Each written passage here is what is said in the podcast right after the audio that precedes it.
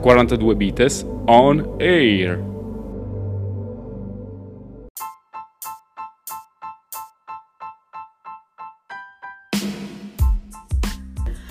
Certificata la lotta al cyberbullismo. Arriva Cyberscudo, la certificazione per chi combatte il cyberbullismo, divenuto ormai uno dei principali problemi connessi al mondo di Internet e una delle forme di discriminazione purtroppo tra le più potenti. Infatti i bulli non si incontrano più solo a scuola, ma anche dietro uno schermo del PC, attraverso il quale mettono in atto la loro aggressività, spesso senza rivelare nemmeno la loro identità.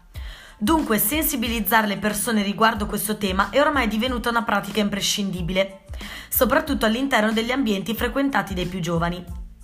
A questo proposito, l'AICA, l'Associazione Italiana per l'Informatica e il Calcolo Automatico, ha creato Cyberscudo, un vero e proprio percorso di certificazione per apprendere i concetti essenziali per riconoscere e prevenire il cyberbullismo.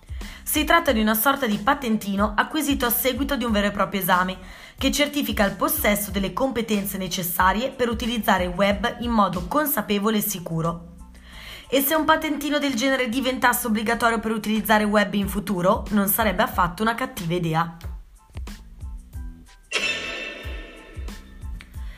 Sony e il regalo di Natale 2020. È ufficiale, la console di nuova generazione di Sony si chiamerà PlayStation 5 e arriverà il prossimo inverno.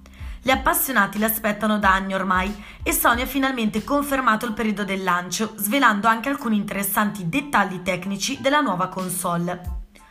Partendo dalle caratteristiche del nuovo controller, a cui sono state applicate tecnologie che permetteranno al giocatore di avere un'esperienza multisensoriale rispetto al gaming, ovvero un'esperienza non solo uditiva e visiva ma anche tattile. È proprio questo uno degli scopi principali che Sony si propone di raggiungere con la prossima generazione, approfondire la sensazione di immersione quando si gioca. Inoltre pare che la nuova PlayStation 5 disporrà anche di sistemi di machine learning, cioè algoritmi capaci di leggere i comportamenti degli utenti e apprenderli, adattando poi a seconda dei casi il gioco stesso. Sovranità digitale, il manifesto dei tech europei. Mettere il digitale al centro dell'agenda europea per arrivare a competere con i colossi statunitensi e asiatici. Arrivare dunque di fatto a una sovranità digitale. È questo l'appello rivolto alla Commissione UE da parte dell'EUTA, European Tech Alliance, l'associazione che raccoglie le imprese tecnologiche europee di cui fanno parte giganti come BlaBlaCar, Booking.com e Spotify. L'Alleanza Tecnologica lancia quindi un manifesto per coinvolgere nel processo di sviluppo digitale la vasta comunità delle aziende europee, promuovere la responsabilità etica del settore, creare gli strumenti finanziari e le condizioni per favorire gli investimenti e la crescita, ma anche avere un sistema di tassazione giusto per tutti a livello globale. Nonostante un po' di incertezza politica, dopo molti anni da inseguitrice, l'Europa sta tornando a essere attrattiva a livello globale per le aziende tecnologiche innovative e deve tornare a essere anche forte perché senza un'industria digitale robusta l'intero sistema ne può soffrire e risentire.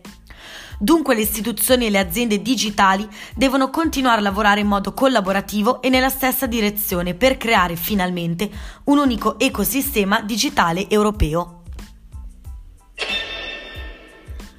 Black Mirror o realtà?